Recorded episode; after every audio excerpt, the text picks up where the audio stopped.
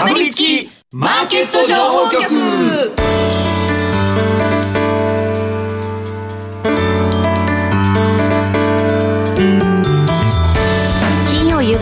ジオにかぶりつき皆さん1週間お疲れ様でした。進行役の八木ひとみです。さあ今週もこのお二人とお話進めてまいります。ビーコミさんこと坂本慎太郎さんそしてスパローズ大和勝孝さんです。よろしくお願いします。お願いします。いや大和杯、はい、お疲れ様でした。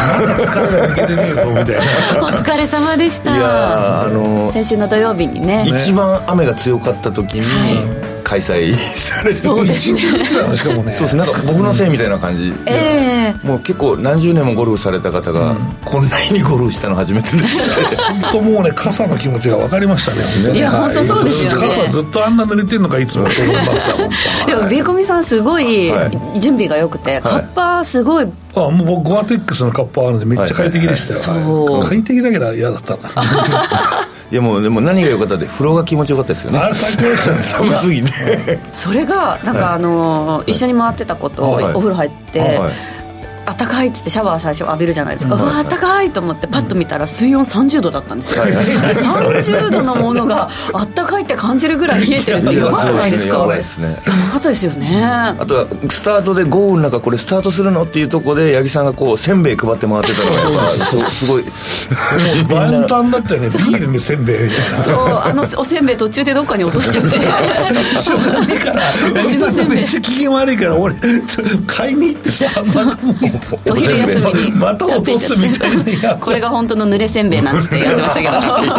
けど。いやいや。いやいやねまあでも楽しいいやいやそうですね。逆に笑いが出ましたよね。そうですね。大和さんの声出しすごかったですよね。本当に、あの野球のベンチかっていうレベルで声出してました声出さないともう辛くなるんで。ゴルフってこういうスポーツだったけど奮い立たせたわけです。ねそうですね。結構メンタル強くなりましたよね。はいまた1年後っていう噂。そうですね。大和杯1年に1回ね、で。も最後締めるときにじゃあ半年後にといやいやいやってみんな言ってたのが印象的でした ちょっと半年にはねあの 心と体の立て直しが そうなかなか間に合わないという。また花粉症の季節に、はい、やりましょう、ということでですねえー、さて今週ですけれども後半では岡さんオンラインで公開されている動画から坂本さんがこれまでに取り上げた銘柄のパフォーマンス検証してまいります。どうぞお楽しみに。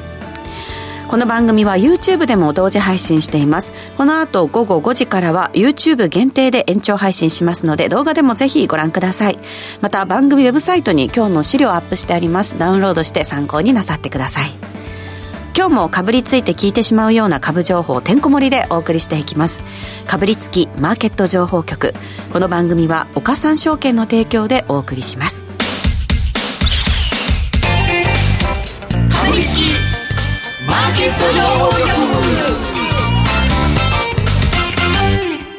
ではまずは今週1週間のマーケットを振り返るとともに注目銘柄の紹介、さらには来週以降の見通しをこの方に伺っていきます。日本株のスペシャリスト、岡三証券投資情報部シニアストラテジストの山本慎一さんとお電話つながっています。山本さん、こんにちは。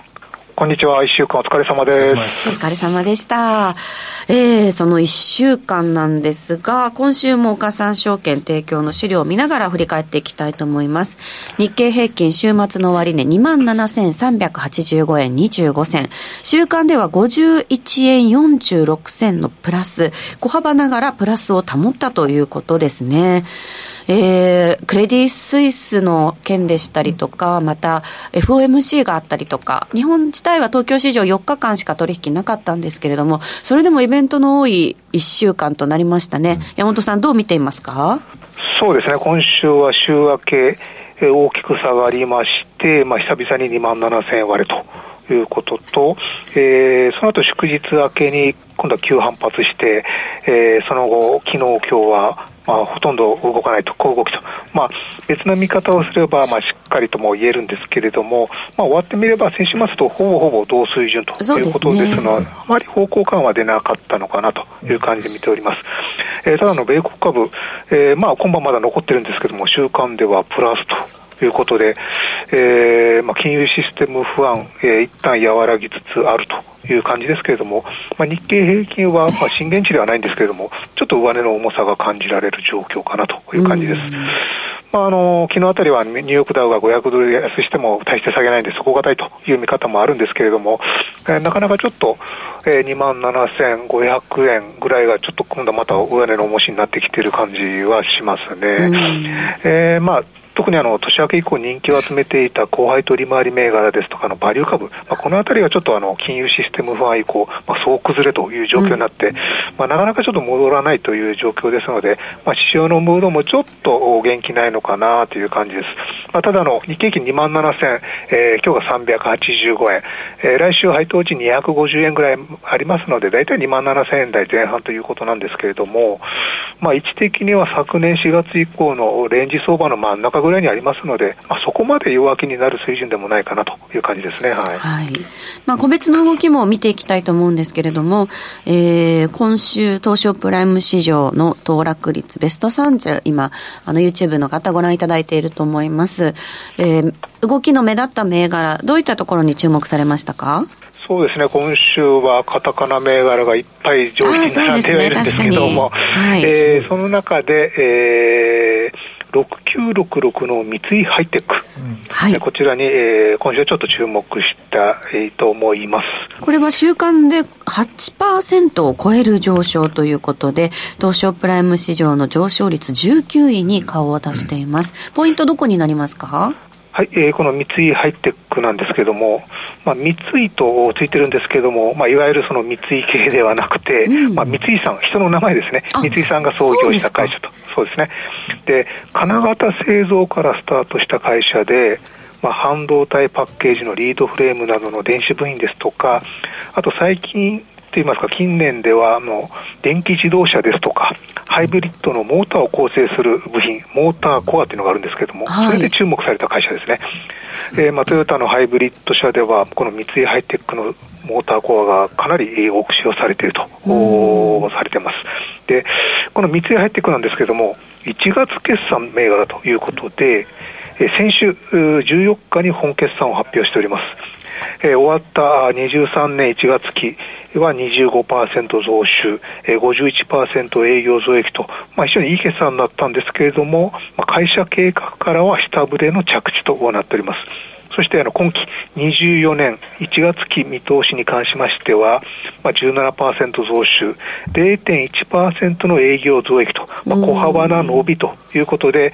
モーターコアは非常に堅調なんですけれども、はい、やはり半導体関連、まあ、こちらがちょっとまだ足引っ張っているという状況です。それでも直近買われてるんですね、ま、そうですね、まあ、決算内容からはそこまでポジティブと言えなかったんですけれども、まあ、翌日の株価はまあストップ高ということで、えー、大きく買われたんですが、これ、確かあれですね、中継の引き上げがあったんですよね、確か。そう,、はい、そうです、うん、リコメさんのおっしゃる。はい、あの今期は、はい、前期はだめだけど、来期はいけるみたいな。はい、なるほど。そうですね、来期のあの目標をかなり大幅情報修正したということで、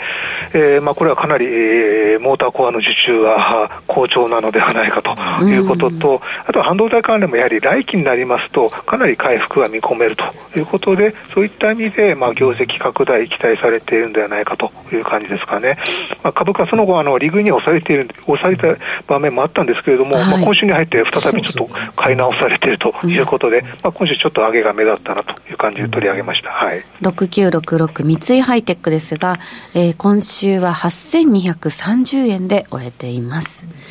えー、そしてもう一銘柄ピックアップしていただきます。もう一銘柄が、えー、4216の朝日有機材。こちらは週間で8%を超える上昇です。はい。こちら、朝日有機材ですけれども、まあ、科学のセクターということで、まあ、自動車ですとか住宅、まあ、半導体などで使用されるあの高機能プラスチック、えー、樹脂製品を作っている会社です。うん、まあ、樹脂バルブということで、あのバルブというのはほとんど金属なんですけれども、まあ、樹脂用でバルブを作る、まあ、非常に珍しい会社ということになっています。で、業績もまあ、コロナの時まあ、21年3月期はさすがにちょっと減収減益だったんですけれども、はい、まあ、その後は非常に順調に伸びている、回復しているといった会社です。で、えー、特にあの今週、材料が出ていたわけではないんですが、えー、それにしてはね、えー、すごい上がり方ですね、ね、本日も年初来高値更新で、ちょっとその後売られましたけれども、まあ、非常に株価上がってるんですけれども、はい。えー、私あの先週18日先週の土曜日ですね18日、うんえー、たまたま夕方テレビを見ていていたんですけれども、ええ、まあ、テレ東系の番組で、この朝日記載が紹介されていたということで、えーまあ、非常にあの言葉で説明すると非常に難しいんですけれども。科学セクターですしね、なんかちょっと何をやってるのかいまいちわからないみたいなところありますよね。はい。で半導体の材料のシリコンウェハーの表面を平らにするために使用するスラリー液のを調整する機器ということで、まあ、言葉にするとちょっと分かりにくいんですけれども、はい、結構映像では分かりやすく結構あの説明されていまして、まあ、かなりニッチな製品なんですけれども、まあ、世界で一番取れる画期的な製品と紹介されておりましたので、はい、まあ、この番組が結構見ていた方多かったということで、今回、今週ですかね、ちょっとそれで物色されているのではないかなという感じで見てます。はい、うん。これちょっと長いチャート見てみても、緩やかに右肩上がりが続いているんですね。そうですね、やはり半導体向けの非常に、えー、かなりあのグローバルニッチトップにも選ばれている企業ですし、はい、なかなかその樹脂バルブっていうのは認知されていないんですけれども、うん、まあ、これからちょっとあのやはり樹脂ですと錆びないですし、加工がしやすいということ、すごいメリットも多いですので、まあ、今度認知が、認知が広がっていきますと、伸びてくるんじゃないかなと思いますね。はい4216朝日有機材ですが、高いところで3165円今日つけまして、昨年来高値を更新。終値は3090円です。山本さん、夕方テレビご覧になってたっていうことでしたけれども、WBC は見ました？はい、えー、そうですね、昨年ちょっとあの、サッカーの話題を振っときながら、試合を全く見ないという 失態をさらしましたので、今週は、あの、さすがに決勝戦はちょっと仕事だったんで見られなかったんですけども、他の試合は全部試合、えー、観戦させていただきました。はい、その会もあってはい、非常に選手が、なかなか初めて見る選手も多いということで、にわかファンなんですけども、はい、非常に感動させていただきました。えー、素晴らしい試合でしたよね。本、当、今週はそこがかなり大きいきい部分があったので、うん、来週以降のイベントなんだろうっていう気持ちに なってるんですけど、いや、太田さん、来週以降は、マーケット、どんなふうに見てらっしゃいますか？そうですね、来週一応あの、年度最終週ということになりますので、まあ、あの29日、権利付き最終売買日ということで、えーまあ、先ほどちょっと申し上げましたけれども、まあ、先週からちょっと下がっている配当利回り銘柄、まあ、このあたりはちょっと駆け込み需要が期待できるのかなという感じですけれども、まあ、一時のちょっと勢いはなくなりつつあるのかなという感じですけれども、まあ、ただ、この配当利回り銘柄というのは、まあ、中長期の資産形成といった観点からは、やはり、上げ下げよりもやはり安定的な配当を出している銘柄の投資というのは有効と見ておりますので、まあ、非常に、えーえー、中長期で注目ができるのかなという感じで見ております。うん、あとはあのアメリカの方があのナスダック、まあ、こちらが非常に、ねえー、堅調ということで、はい、えー、日経にちょっと追いついていないんですけれども、やはりグロース系復活ということで、やはり半導体関連ですとか、うん、あとはあの新興市場 IPO 多いですので、こういったグロース系にちょっと注目したいなという感じですかね。はい、個別の銘柄を上げると、どういったところになりますか？そうですね、個別ですと、やはり半導体関連、6526のソシオネクストということで、以前も何度かちょっと取り上げたことあると思うんですけれども、やはり半導体設計、製造、販売の会社ということで、かなりあの高性能な半導体を設計する技術を持っているということで、うん、えー、まあ、オーダーメイドが中心ですので、あまりあの半導体市況の影響を受けにくい会社ということで、まあ、決算も非常に良かったですし、えー、株価も、えー、3月の20日、今週の月曜日ですね、あの上場来高値、えー、つけた後に、えー、この株なかなか押さないんですけれども、今日あの4%安ということで、かなりちょっと利食いが出たということで、でね、はいまあ、年明け以降8割ぐらい上がってる銘柄ですので、さすがに年度末を控えて、ちょっと利益確定よりも出ているのかなという感じですので、まあ、いいおしめだと思いますので、まあ、一緒に注目できるかと思いますね。1万円台を割って終えています。9860円です。えー、そしてもう一銘柄あるということで、はい、もう一つなんでしょうか、えー、もう一つはですね、3088の松木をここからということで、ドラッグストアなんですけれども、はい。えー、こと松井企業、ここからも3月9日に上場来高値6970円をつけた後は、その後も高値圏でしっかりと、うん、なっております。えーまあ、あの松清と、まあ、ここからファイン、まあ、あのその統合あの21年、一昨年の10月に統合されたんですけれども、はい、まあ、その効果が出ているのと、あと松清といいますと、やはりあのビューティー系、まあ、こちらに非常に力を入れているということで、そのあたりがちょっと今、伸びてきているということですかね。月夜のプライベートブランドとかもありますよね。そうですね、女性向けの化粧品とか結構ありますので、まあ、そのあたりが結構伸びているということです。あとはやはりインバウンドということで、えー、あのドラッグストアというのは、あのコロナの時に結構買われた銘柄が実はあの多くて、うん、あのマスクですとか消毒液とかそういうもそうそういった衛生用品でドラッグストアというのは2020年とかに結構買われたんですけれども、はい、松木を松木を ここからだけは買われなかったということで、やはりその駅地下とか繁華街にある店舗が多いですので、ええ、やはり人が人が人流が減る、あとはインバウンドがなくなるということで、そういった意味で松木をここからは買われなかったんですけれども、やはり今回、インバウンドがちょっと復活してきているということと、あと中国からの観光客、ちょっと少ないんですけれども、まあ、今後増えてくるということで、そうですね、もう直近ですとあの、風邪薬とか、のど飴とかが買い占めされてるみたいですけれども、まあ、今度本格的に来ていただけますと、まあ、そうですね、ドラッグストアで、えー、5万円、6万円買ってくれるのは中国からの観光客さんですので、まあ、そういったものが期待できるのかなと感じで、この松木をここから取り上げてみました。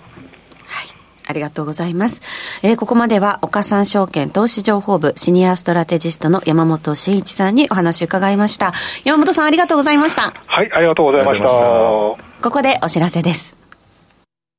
岡三オンライン。岡三オンラインなら、口座開設から最大3ヶ月間、現物信用取引手数料を全額キャッシュバックいたします。キャッシュバック金額に上限はありません。さらに、キャッシュバック期間終了後も定額プランなら売買代金100万円まで取引手数料が毎日無料。株主優待銘柄も取引手数料が無料です。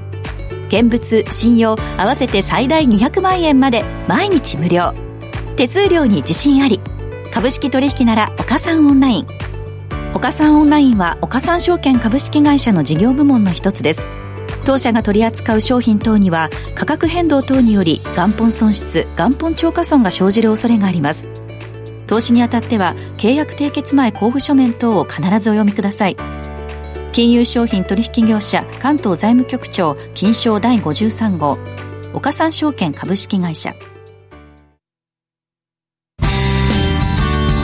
ぶりつきマーケット情報局。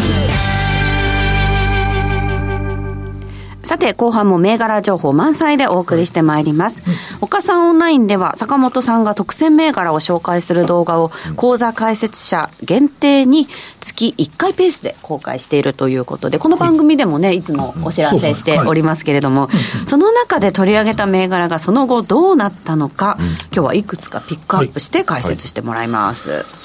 ということで、早速見ていきましょう。松木はここからも話した気もするんだけどなとか言いながら。次はここからも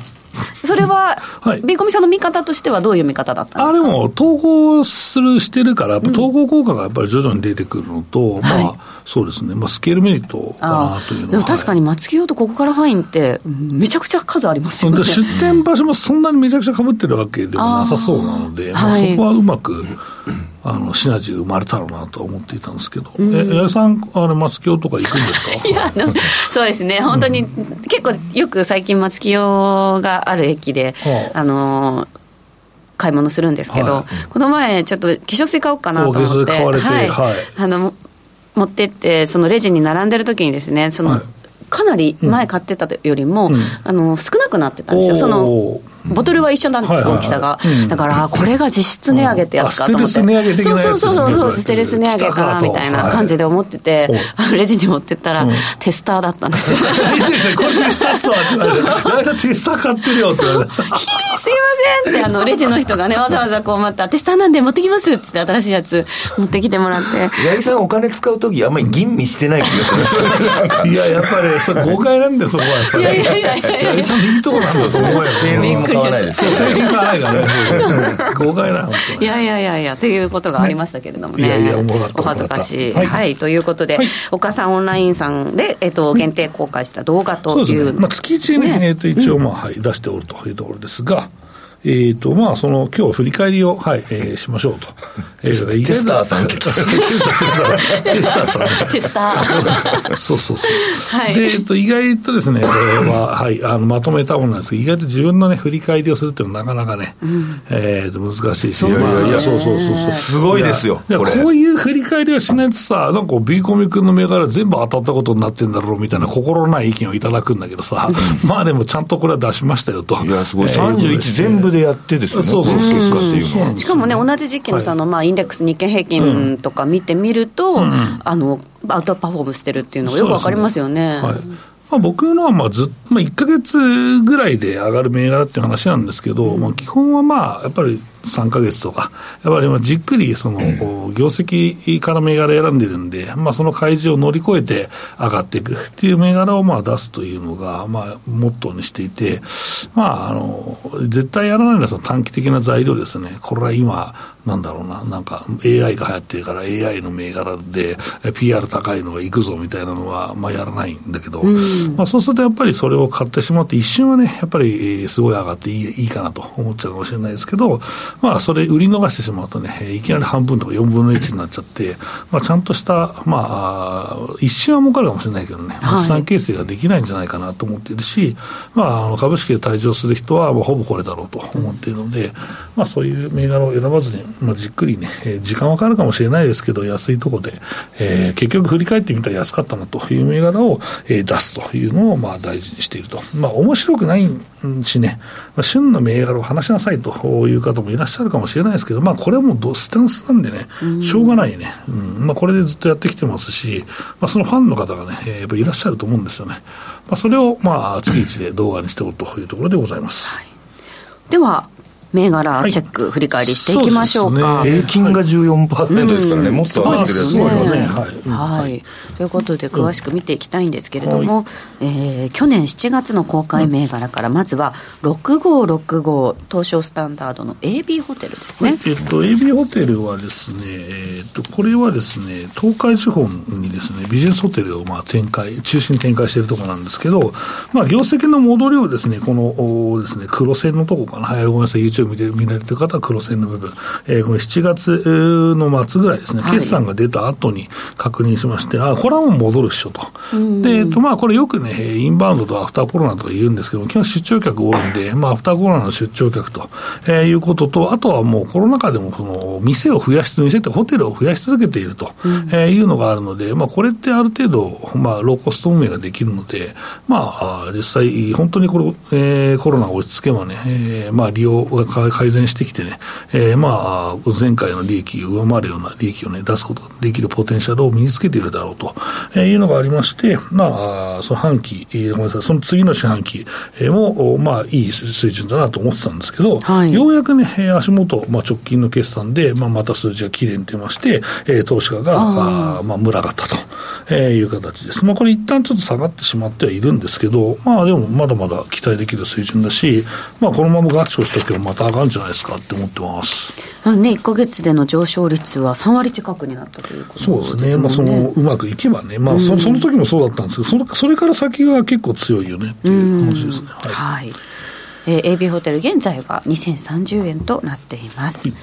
さあ続いての銘柄なんですが、はい、去年の11月に公開した銘柄から6257こちらも東証スタンダードですね、はい、えー、富士商事です。そうですね、まあ、ここはですねパチンコのまあ中継なんですけど、まあ、これはね株って結局業績で上がるっていうのはあるんですけどやっぱり需給で上がったりとか、うん、あとまああのたくさん買う人がいたらそれ上がるわけですよ。で、えーとまあ、信念を持ってですねこのパチスロ関連がいいですよと言ってる、まあ、あの評論家の、ね、方がね、まあ、藤本さんとかだと思うんだけど、うん、いらっしゃって、まあ、そのファンの方がね、そうだと思って買って、まあ、実際、業績も良かったんで、こうなったんだけど、やっぱりそういうなんか動きがあったから、これ、俺も乗っとくかみたいな、まあ、だからまあ僕の力では全然ないんですけど、まあ、そういう、なんだろう、周りの状況とかもね、うん、えー、まあ、見ながらですね、おこれ、この人が強く言ってて、ここでも言って、ここでも言ってるから、まあ、分かりやすいテーマだし、まあ、業績もまあ多分プラスになるしと考えると、意外といくんじゃないかなみたいな、まあ、こう長年この業界見てるテクニックみたいなもんだよね、まあ、それで選んだっていうのが大きいんですけど、まあ、ちゃんと上がりましたね。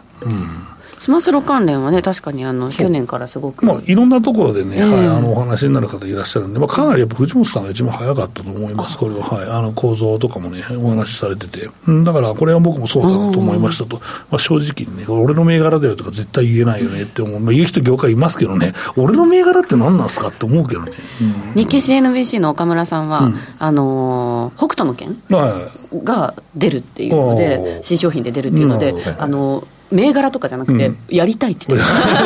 なるほど。なるほど。じゃあ上がるんじゃないですか。気持ちが出てる方がなんか上がりそう。それなんかいろいろご家族とか聞いてていいんかと思いますけどね、それはね。あの頃のブームを知ってる自分としては、ものすごくまた来るんじゃないかっていう期待を込めてって言ってましたけどね。はい。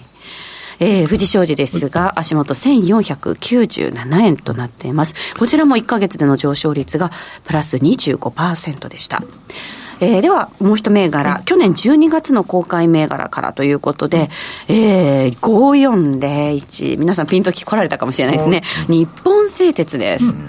まあね、日本製鉄、日本製鉄に関しては、もう、あの、何も言うことないですね。ラジオ日経に出たすべて、特番含めてすべての銘柄で、まあ、日本製鉄ですよ、と、えー、いう話をまあしていて、まあ、うん、これに関しては、もうあんだけ言ったら、さすがに B コメさんが何回も言うのは相当自信あるんだろうなっていうのは、いつものパターンなので、まあ、それはそれ2000円ぐらいでみんな買ってんじゃないかなって思ってるんですけどね。うん、で、その後も3000円近辺、えー、3300円ぐらいまで3000円ぐらいなので、もうこれ皆さん持ってる方どうするんですかって話を、ね、やっぱりこうしたいから、フォローはやっぱしないじゃん、銘柄言っぱなしだからここでフォローすると、えー、持っててください、これは。はい。もう次のステージにこの銘柄行ってます。えー、これはもう、これもずっと言ってるんだけど、えっ、ー、と、まあ、これから業績が伸びた分は株主還元どんどんしていきます、多分ね。えー、なかなか設備投資も使うって言ってもそんな使えないから。うん、だから、株主還元します。だから、まあ、船株みたいっていうと、船株みたいな上がり方するのかすげえあんな配当出すのかっていうふうに思ってる方いるかもしれないけど、まあ、船株みたいなね、えー、まあ、儲かった分を株主還元しましょうというような動きに、えー、なると思ってます。だから、ここはもうキャピタルもインカムも、キャピタルも最終終的に取れると思うんだけど、インカムだってもう増配してるんだから、最初に2000円で買った時の年間配当を考えても10%近いわけですから、からこれってもう数年もらってれば、もうはっきり言って、負けることはもうないわけですから、これは今買う方は迷ってるかもしれないけど、2000年ぐらいで買った方はね、これガチホしかないでしょ、これは。まあ、とりあえず3月の配当をもらっていただいて、で、まあ、今後配当生活楽しんでいただければなと思いますけどね。はい。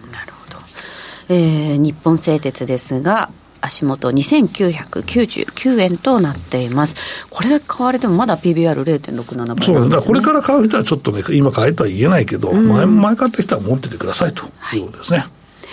えー、ということで、この後もですね、振り返り続きますが、ラジオタイムがちょっとエンディングに近づいてまいりましたので、はい、この後の延長配信でじっくりと振り返ってまいります。えー、それではここでお知らせです。岡さんオンラインから特選銘柄情報の動画を来週27日月曜日に公開する予定です。題して、四季報最新号から見る業績変化と厳選銘柄。坂本さんに注目銘柄をじっくり解説してもらいます。この動画ですが、岡さんオンラインに講座をお持ちの方限定でご覧いただけます。詳しくは番組のブログ、YouTube のチャット欄、または岡さんオンラインのホームページをご確認ください。これから講座を開設しても動画をご覧いただけますので、ぜひこの機会に講座開設をご検討ください。講座開設者限定の動画は今後も随時公開していく予定ですので、ぜひご期待ください。なお、お申し込みの際は、岡さんオンラインのホームページに記載の内容をよくお読みください。以上、岡さんオンラインからお知らせでした。えー、かぶりつきマーケット情報局この番組は岡三証券の提供でお送りしました実際に投資をされる際の判断はご自身でしてくださいますようお願いいたしますさて来週ですがゲストに経済アナリストの増井真理子さんをお迎えする予定です。どうぞお楽しみに、えー、ここまでラジオタイムのお相手坂本慎太郎さん大和勝孝さんでした。ありがとうございました。ラジオをお聞きの方とはここでお別れです